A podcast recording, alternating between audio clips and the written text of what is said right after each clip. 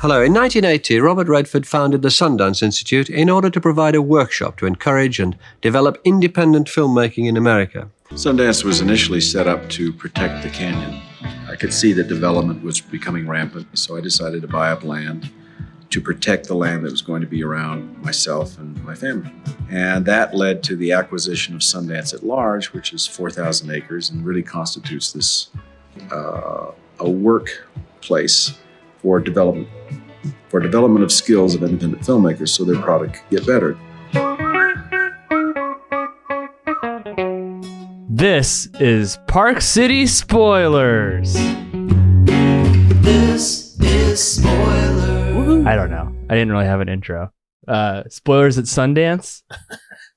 Park City Josh, Something like that. you were there. I wasn't there. How was Sundance 2023? Representing spoilers, right? Hi, this is Josh from Goshen. I went to Sundance. I had the honor and privilege of going there for my job, kind of a conference we were attending that's adjacent to Sundance called Windrider, and then also just like as professional development. We are there for like two full days that we were like really in the city with tickets. And we got to see five feature films, a handful of short films too. But I texted you afterwards and was like, I saw some pretty amazing movies. Do you want to talk about it? And I said, absolutely. We're gonna. Uh, this is Pappy, recording from Kalamazoo, like the Primus song. I think we talked about this a little bit. We're gonna get into spoiler spoilers for some of these, but since there's not a way to see it, we're gonna tread a little lightly. So I'll just cue up the movie and then ask what your thoughts were for it. And I have six on my list, so maybe one of these was a short. Um, but let's start with landscape with invisible hand. I didn't. I wasn't able to find a trailer for any of these. So I I have no context for this one. Um, what was it about? So that's based on a sci-fi book by M.T. Anderson, and essentially it's about an alien takeover of Earth, but it's not like a violent takeover. It's like an economic takeover. Hmm. Basically, the deals and the goods and the production that the aliens can provide.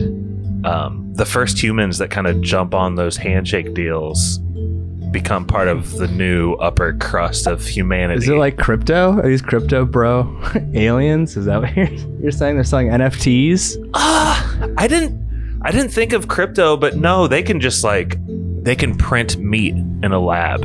Oh, So regular meat is still available and rare and like really expensive, but the printed off meat is just as delicious and way more profitable. So think about just like any item, any food thing, the aliens can like it's almost like they can 3D print anything to a great extent or something. the aliens' power is just incredible margins on everything. They're able to.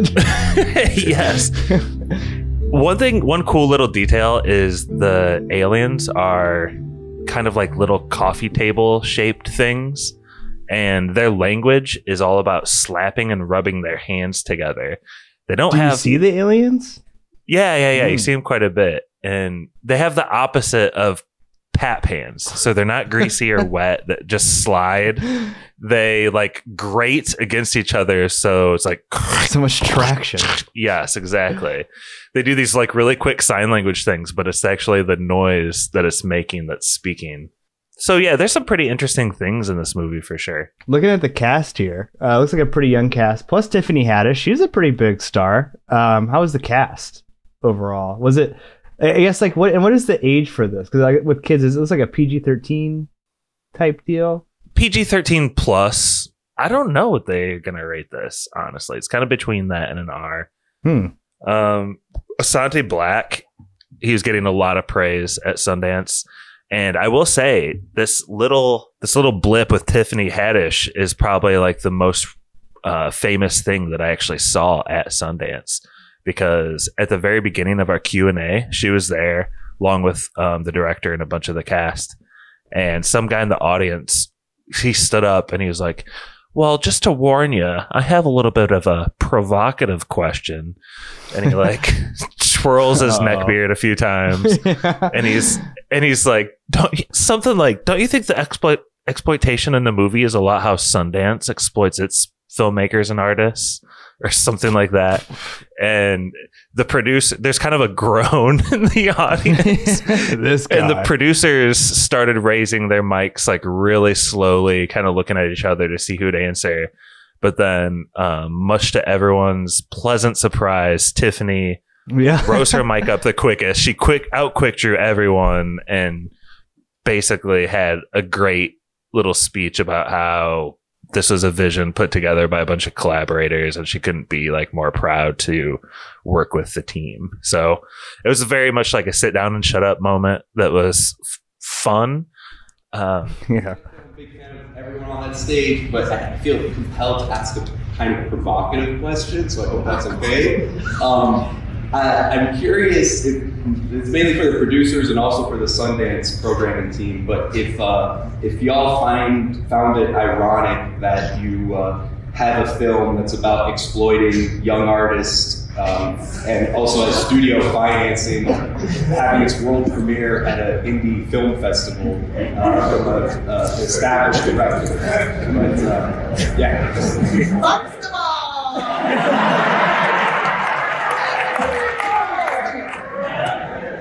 I didn't feel exploited, and I feel like it's very clear, like he stood up for what he believed in, and I think that's what every artist should do. Like if someone's trying to take your, your content, which I, you know, I, I had an experience with that. I didn't have any control, right? And once you speak up, and it shows that he spoke up and he, he took control of his narrative. He said, I'm not gonna allow this, I'm out, I can't do this.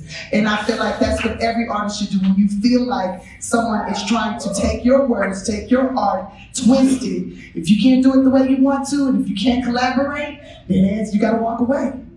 And that's what and and Pappy, as you could guess, I told the people I went with, like these Q and A's at Sundance are probably the coolest part about them, but they're also a part where the questions become a little bit of a pissing contest. Like who can Hmm. say the smartest question, who can give the most per- personal anecdotes, um, kind of in the midst of telling their question. I guess uh, it can get pretty bad. Does the question go like as a blank? I saw this in blank, like that type of question, like putting their own personal experience, lived experience on it, or is it more of just like name dropping? Yeah, a little bit. Yeah. I don't know. I, so this was directed, real quick, by Cory Finley, who also directed a movie that I really liked. Uh, the audience might be familiar with it, Thoroughbreds. It was like an early Anya Taylor Joy movie, and that movie was like really dark, but also really funny. So I, yeah, I might want to check this one out. It was Landscape with Invisible Hand. Um, It seems like there's a word missing in there, right? with yeah, it should be like the landscape with, like with an invisible hand or something. Yeah. I don't. Yeah, that might harm it in the box office. But next up on your list, you had Theater Camp.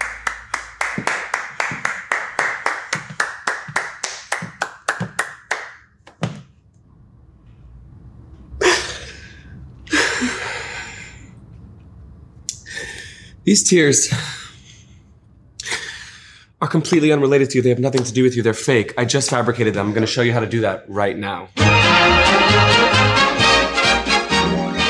Give my regards. So I was kind of familiar with this one. Um, ben Platt is a pretty big star. He was in um, Pitch Perfect. I think he was Evan Hansen in the Dear Evan Hansen uh, movie or show. I don't know which one. Um, but eh, there was also a short that came out, I think, five or so years ago, and I was watching a little bit of the short recently, and it was pretty funny on YouTube. Um, did you enjoy Theater Camp?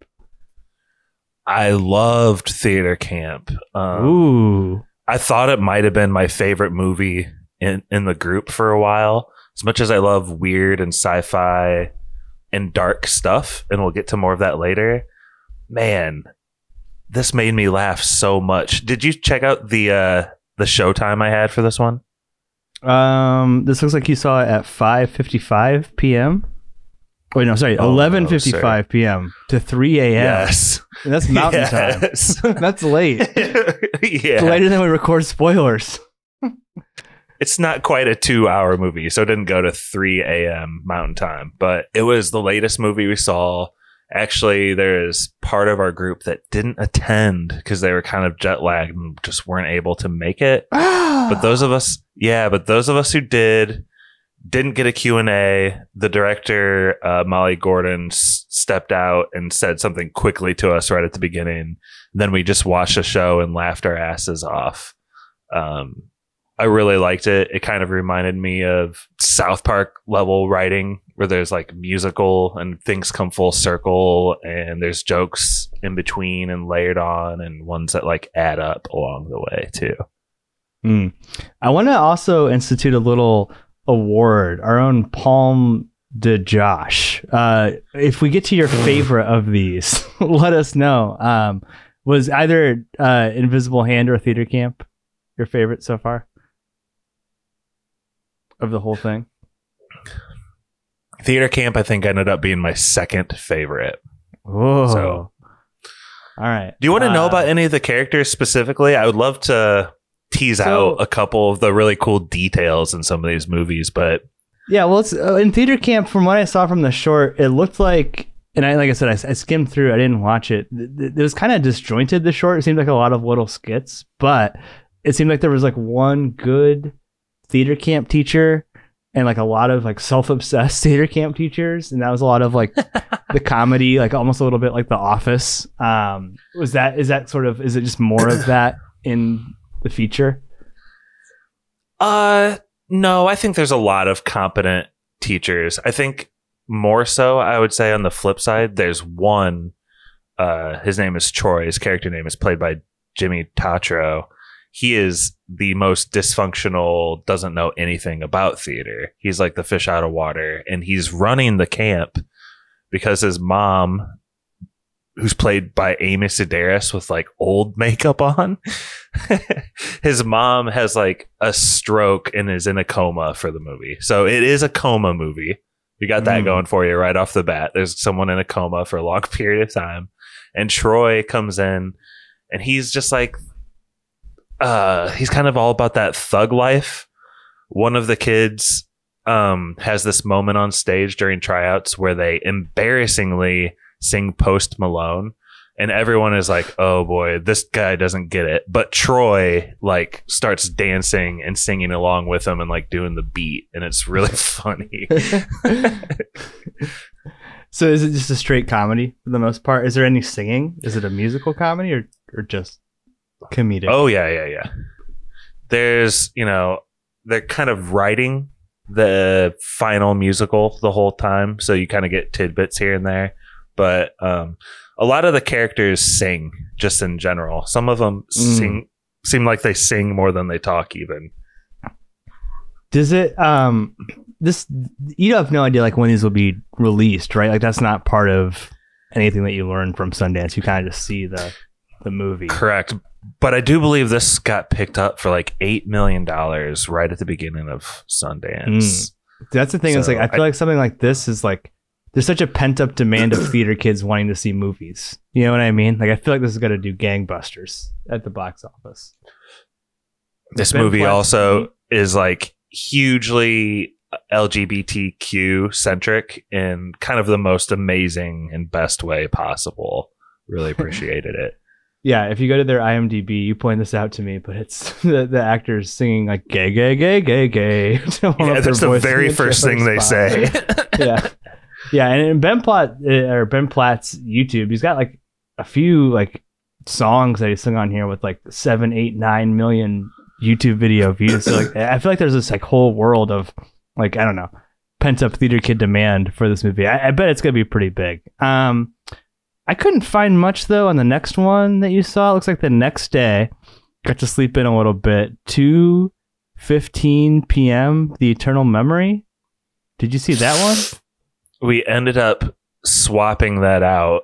Oh, um, for the eternal memory is this really sad look at people suffering from Alzheimer's. Ooh, And yeah. we kind of just weren't feeling that. And we saw the Scrapper movie playing at the Egyptian in downtown Park City. And we decided to give that a go instead. Okay, well let's let's take a step back real quick before we get into Scrapper. I didn't know Sure. there, there's multiple venues when you're at Sundance. Like, what is this actually like? Are you taking Ubers in between different theaters? Like, what is your like process as a representative of spoilers? That's what it said on your credentials. Seeing all these movies. no, it didn't, and I will not claim that spoilers helped in any way with the trip. spoilers at Sundance, baby. um, for us, we're part of a larger conference and group, like I said. So we kind of put out 10 or 12 movies we hoped to get. And then we ended up getting um, kind of just random tickets. And it also depended on what days we're actually going to be there in town. You know, like we were only there for, I think, days like three and four in the way the theaters work, and maybe this will help answer your question the best way is just think of like any small town, like Goshen, Indiana, right? We have Linway 14 or whatever. And so like Park City has its own like kind of Linway near the outlet mall. And so that has like four screens that are dedicated to Sundance. And then they have like a small theater downtown, like we have the Goshen Theater downtown. They have the Egyptian. And so it's a little Mm. bit smaller, but it's like classic. And then Yeah. they have a couple schools. There's the biggest one I think is the Eccles Auditorium or the Eccles Center. And so it's a huge auditorium and the sound is amazing in there. I actually saw two of the movies there, including Landscape with Invisible Hand. And I feel like they have a lot of premieres there, and there's another school location, and there's a couple churches that they convert auditoriums. So overall, I think there's something like 14 different screening theaters. And like you said, it's they're not all within walking distance. So you either got a rental car, or you're Ubering, or you're catching a ride some way somehow. But you you want to get there early because there's usually a line. You want to get seats. You want to get seats by people you're with, and then also there's a Q and A at the end. So you're going to be staying like past the credits, and Mm. then tons of applause. Be ready to like clap your ass off. kind of got sick of like applauding every like five seconds, to be honest. But like standing ovations for each of the movies, making everyone feel good about it. Are snacks a thing? Do are are people? You mentioned like one of them was kind of like the Linway, uh, the Ray Theater. So are people like going up to the counter and getting like popcorn and like nachos and bringing it back to their seat, or is this like is everyone like too serious for that? No, well, at the one that's like a movie theater, of course you can. But the one that was a school, like it's a little bit nicer. So they had like pizza that you could just eat by a slice by the slice in the lobby. But they were telling people like, please don't take anything besides water into this auditorium. So it just depended on which venue you were at, honestly. Yeah, fair enough. And you said the Egyptian where you saw Scrapper was like the more classic uh theater. Was Yeah. Scrapper a classic movie though? Yeah. Um there's a child actress in it that I could see becoming a huge thing, or I could see it being like this is the last thing she ever does because she just doesn't care about acting. Like it could go either Yeah. way. But she's basically like a 45 year old in a girl's body. And it really works because the premise of the movie's super sad. She, she's lost her mom. She's a smart ass little English girl living in London. And she's just like making ends meet on her own at 12 years old. um, so, for instance, like when social workers call, she makes this conversation with them using her voice recorder on her phone. She pays the guy at like the gas convenient mart like five quid to say these series of lines. So he'll be like, Yes, she's doing very good in school. And so, like, when the social worker asks us. So, how's little Georgie doing in school? Yes, she's doing very good in school. And so she has like, it, it's just like a bunch of those things. Plus, she's a scrapper. So she's like stealing bikes and Oh. uh, putting together like little metal bits for money on the side as well. Oh, like a metal scrapper. okay. I see what you're Yeah. saying. It's mostly just Uh, the bikes, but yeah. I got it. I got to be honest. This has like the least impressive IMDb of like any of these that I've seen. Did it seem like a little bit lower budget than the other ones, or was it like Yes. up there? Yeah, okay. Yeah. Yeah, yeah, yeah, for sure. And definitely lower budget. And the director writer, Charlotte Regan, she came up there and she had, for my ear, pretty hard to understand English accent, like s- smack dab of London.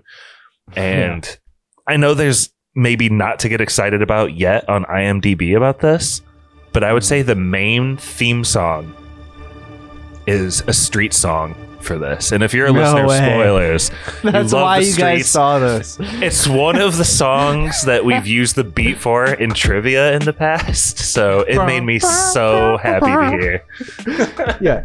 You guys are going to see a touching piece on a serious disease that affects millions of people. Uh, and you said, no, there, there's a street song in this movie. Let's drive across town. No.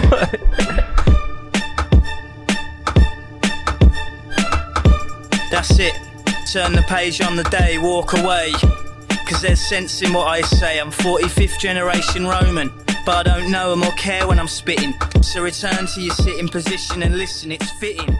And I'm miles ahead and they chase me. Uh, you know what? To be fair, they never mention why the mom passes away. That's kind of happened in the past.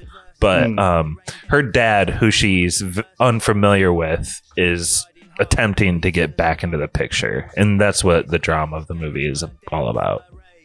Was it um, close to any waterworks for you? Did you come close to crying at this one at all? It seems a little emotional. You're a dad.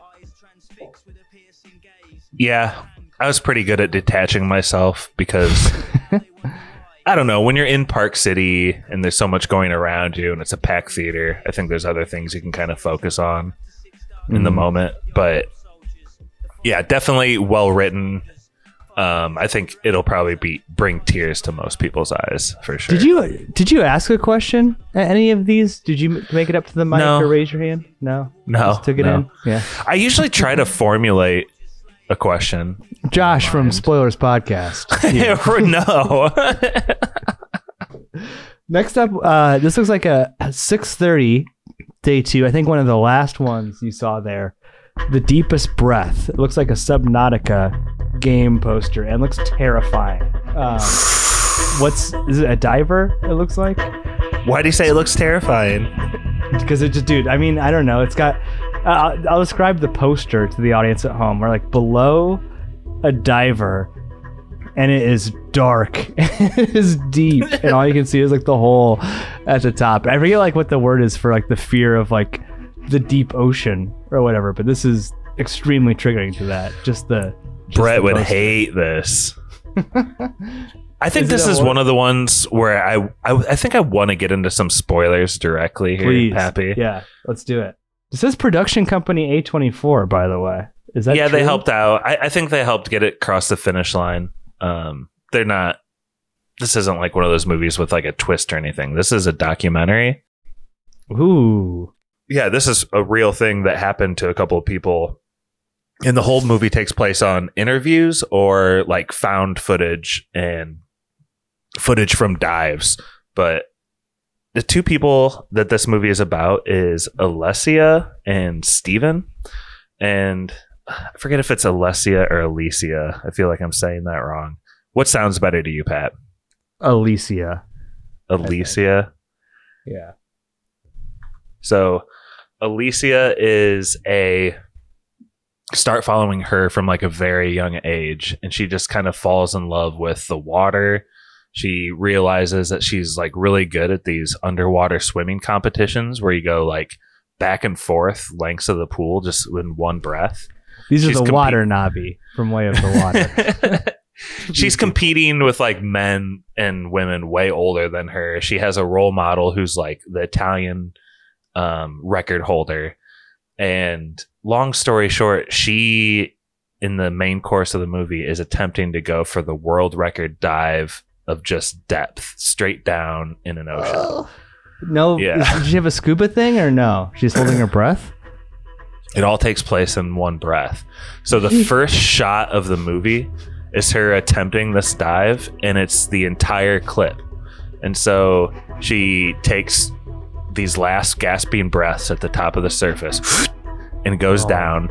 And she's on this rope. So she's upside down. She's just grabbing it hand over hand and pulling. And the further she gets down, the more like the pulls send her kind of like gliding and flying.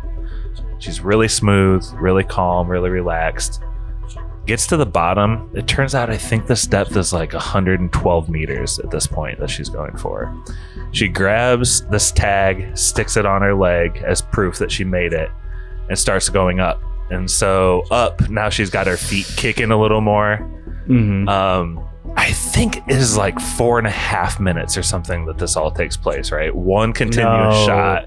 So she's going up, and the the light is crazy in this too. It's like this gradient where when you're down at the tags, it's like basically black, and as she's going slowly up, it starts getting lighter and bluer and a little more colorful, and she gets up to about halfway up, and there's a safety diver, and he starts.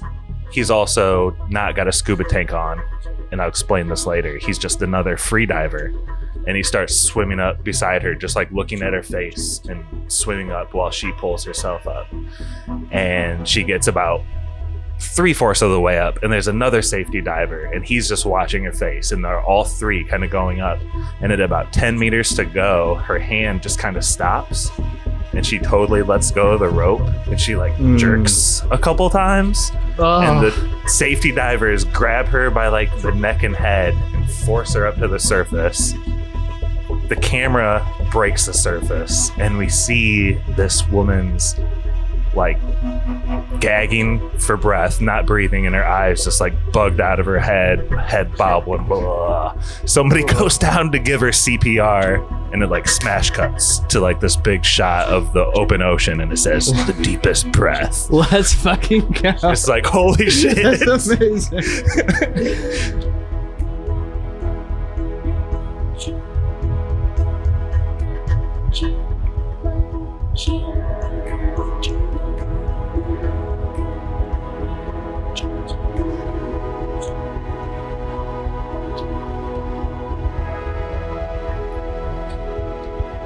and that one deserved an applause. Like I, I wasn't loath to give that title sequence to Oh, so you're clapping in the middle of applause. a movie, like you're seeing something For that one. happen. Yeah, yeah. for yeah. that one. I did. Okay. For everything else, it's like here's the director, clap, clap, clap. Here's the producer, blah blah blah. Here's the second line producer, clap, clap, clap. Here's this, like, you know what I mean? It's like a, hmm it, and it's cool, and they deserve their moment, but you get a little fatigued by the end of it. And honestly, uh, well, I'll get to a little bit more here. So the woman in question there, that's a, Alicia, and the counterpoint to her um, two people's lives who eventually intertwine is Steven.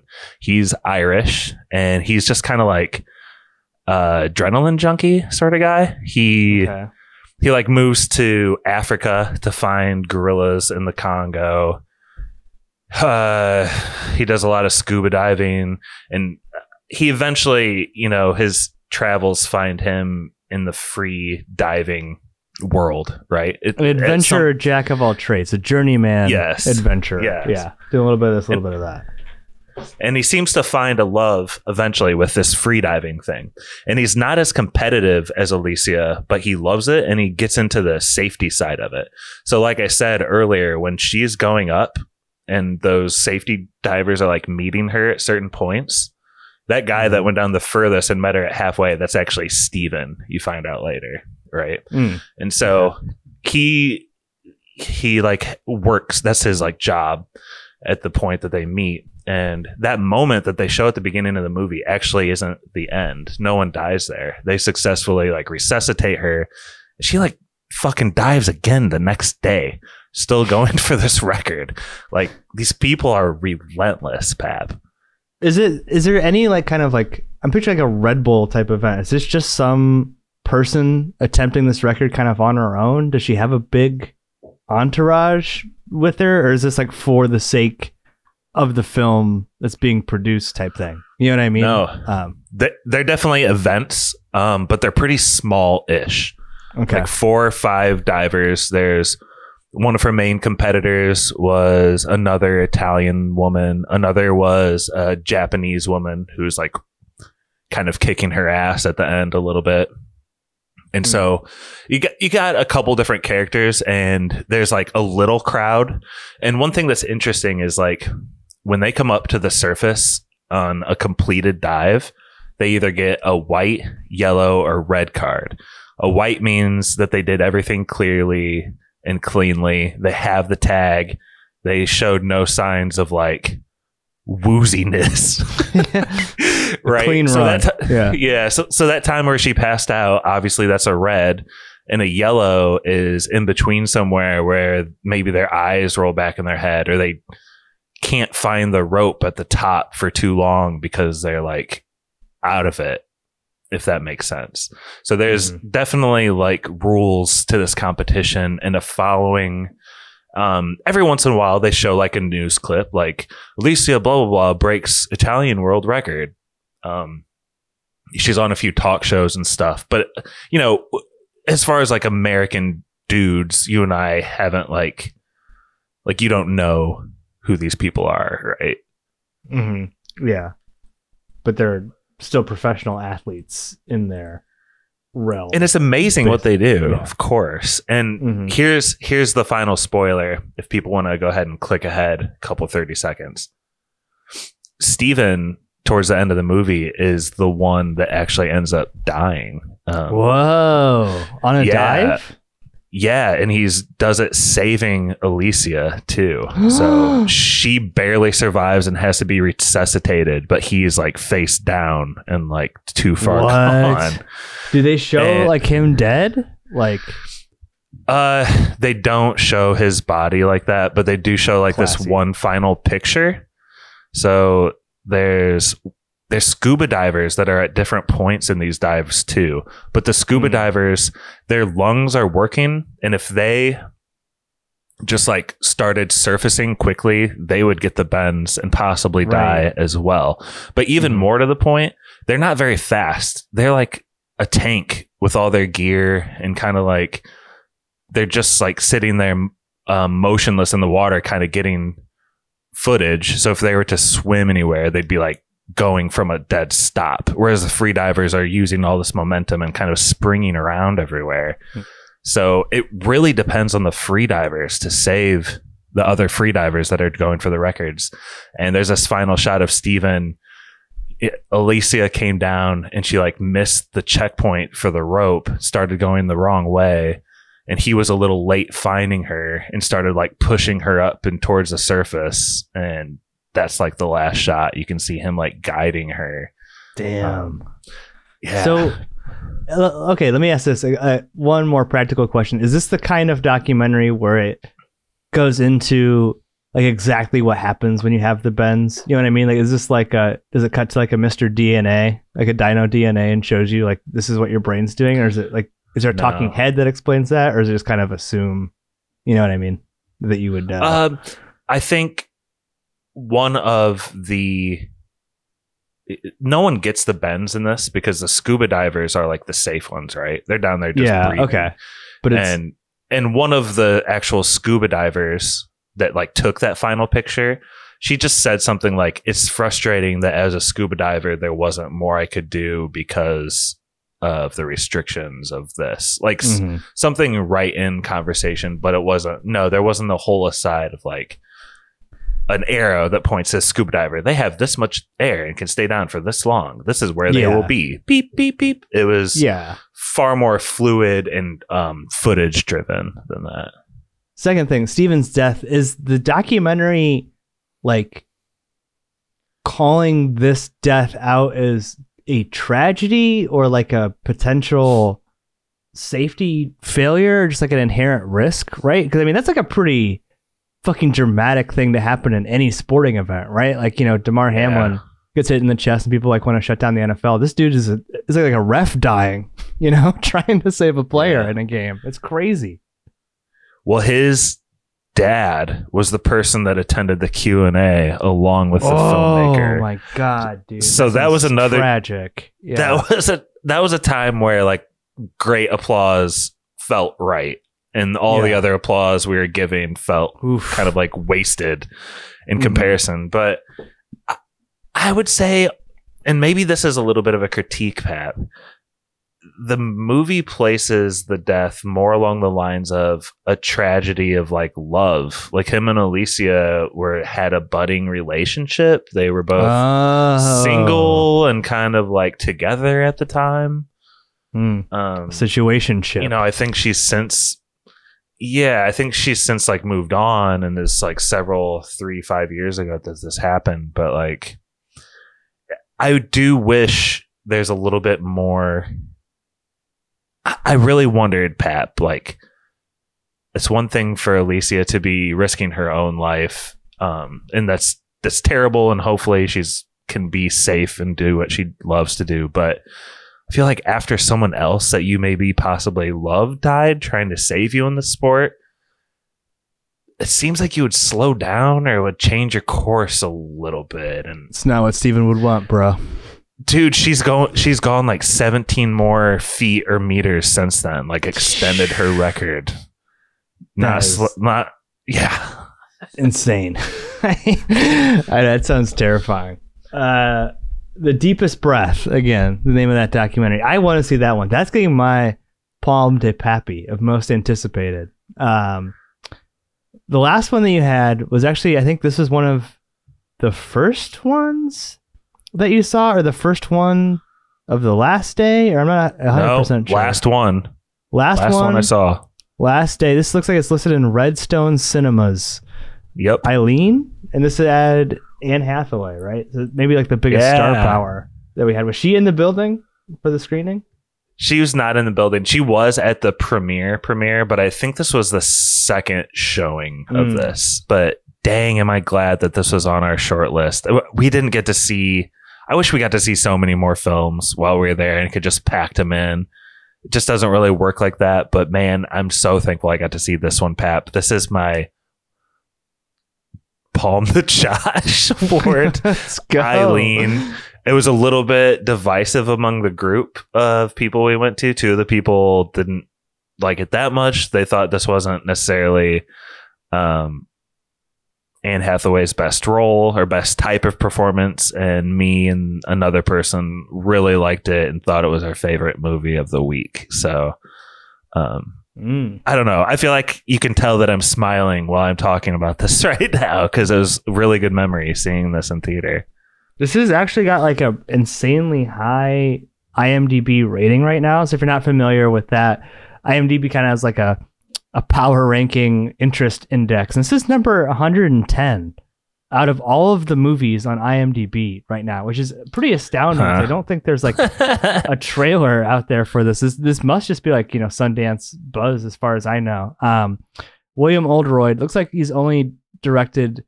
Only only other feature he directed was Lady Macbeth, um, which came out in 2016. I remember that coming out, but I don't remember anything from it. Josh, the description is a woman's friendship with a new coworker at the prison facility where she works takes a sinister turn. What what's the general tone of this? Because that doesn't tell me a lot. Is this thriller, Yeah. comedy?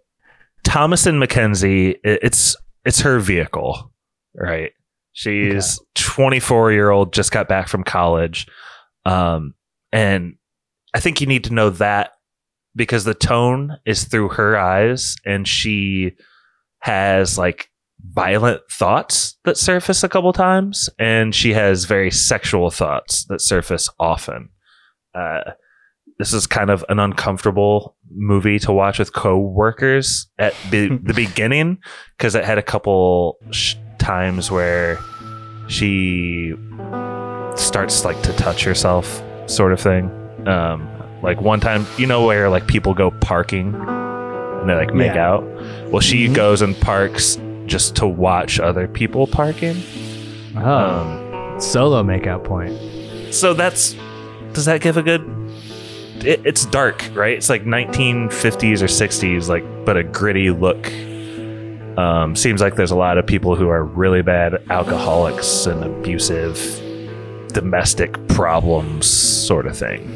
Very rated R movie is what you're Yeah. saying. yeah But your palm to Josh, what made it win?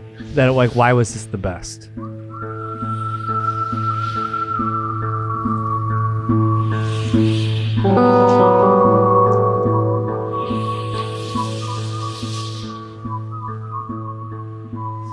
Here's another moment where people might want to jump forward 15 seconds if you don't want to hear spoilers on spoilers.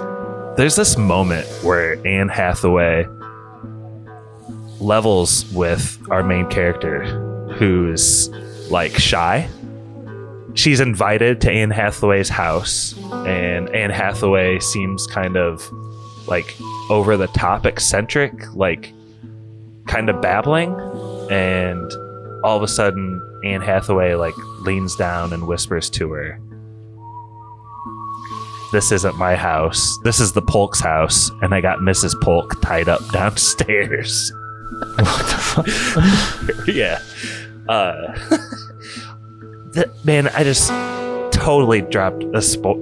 Ah, It's I fine. hope people fast forward. Is it fine? Okay. People Like, will remember. Like what you're saying though, it sounds like this is gonna have like a multiple Oscar nomination type movie. I don't- like performances. I don't know. It feels more like an edgy, experiential film that is kind of like shocking and gritty more than like Mm. Oscar award winning necessarily. Like I get more vibes of like Tarantino than I do like Scorsese or something like that. I want to explain this spoiler though a little bit more, Pap. So if you if Yeah. you're trying to skip the spoilers, keep skipping along, keep going, blah blah blah, skip it up. Thomasin McKenzie, she's Eileen, the main character. She sees like this one good-looking boy in that's in the penitentiary, and he's very mysterious and he's very quiet. His name's Lee Polk, and Anne Hathaway is the new um, psychiatrist at the prison ward, and she seems to take a special interest in Lee. And Eileen goes through waves of thinking like Lee is just fucked up. Lee is misunderstood. Lee is really cute. Lee is not cute. Lee, is, you know what I mean? Like, hmm All the waves. Yeah. yeah. And so it turns out that um, Lee's crime was killing his dad in his sleep, like stabbing him in the face to death. and Anne Hathaway finds out that it's because he had been raping his son Jeez. like every like every night. this seems like a very uncomfortable coworker movie. yeah. And the mom who uh she ends up tying up in the basement is like had like gone through painstaking means to like make sure that the dad like could do that every night. Hmm. I don't want to get into the details of that, but the movie does and it's terrible. There's just like a moment in this movie where everything kind of flips on its head and it's a great feeling and this is the only movie I think we saw that was shot on actual film. It's a time period piece.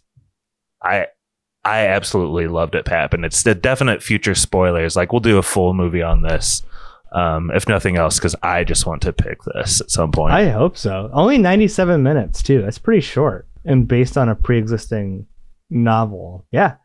I like it. So that the, the winner of the Palm did Josh. Any final uh Sundance Film Festival thoughts from you? I I I, th- I gotta say, Eileen and The Deepest Breath got me super excited from this list that we just went over. And Theater Camp also sounds pretty funny. Um, anything else I'm missing?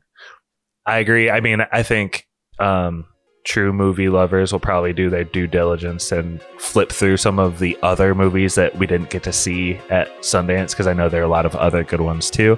This is obviously a very incomplete list, just what, what I we saw. randomly you saw. Mhm. So, yeah, I hope you enjoyed this kind of makeshift uh, episode that we threw together. And Pat, thanks for being curious and asking all your questions. I hope I had the right answers for you. Yeah. Well, if you'd like to send more spoiler men to Sundance, you can Yes. subscribe to our Patreon, which Spoiler Man will tell you know how to, tell you how to do. Please. Take it away, Spoiler Man.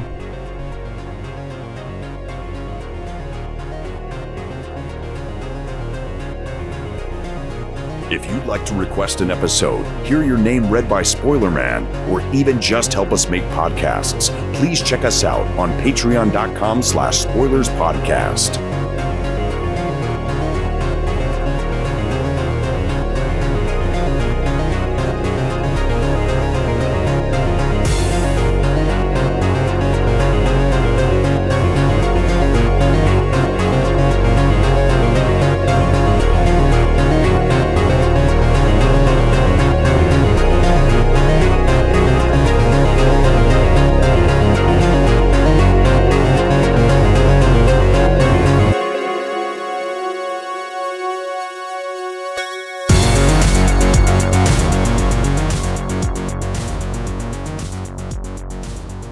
Special thank you to our patrons Druid King, Eileen is a very, very, very complicated um, person. Matt Troll, Felt like a, a story that I had never seen told in a movie before. Nick, I mean, I, I wanted to see it. The Meg, The urges that she has haven't been paid enough attention to. Brother Brian, The writing was at such an extraordinarily high level. Nurse Stacy, You know, she's quite a dark person, so I hesitate saying that I relate to her. The Wolf, What you both created, it was acrobatic in its poetry, and David, I didn't notice until we were on set that she's a serial monologuer. Barky 420, I mean, I'm still tickled by her, if I'm completely honest. I think she's really a lot of fun. Davy Kerr,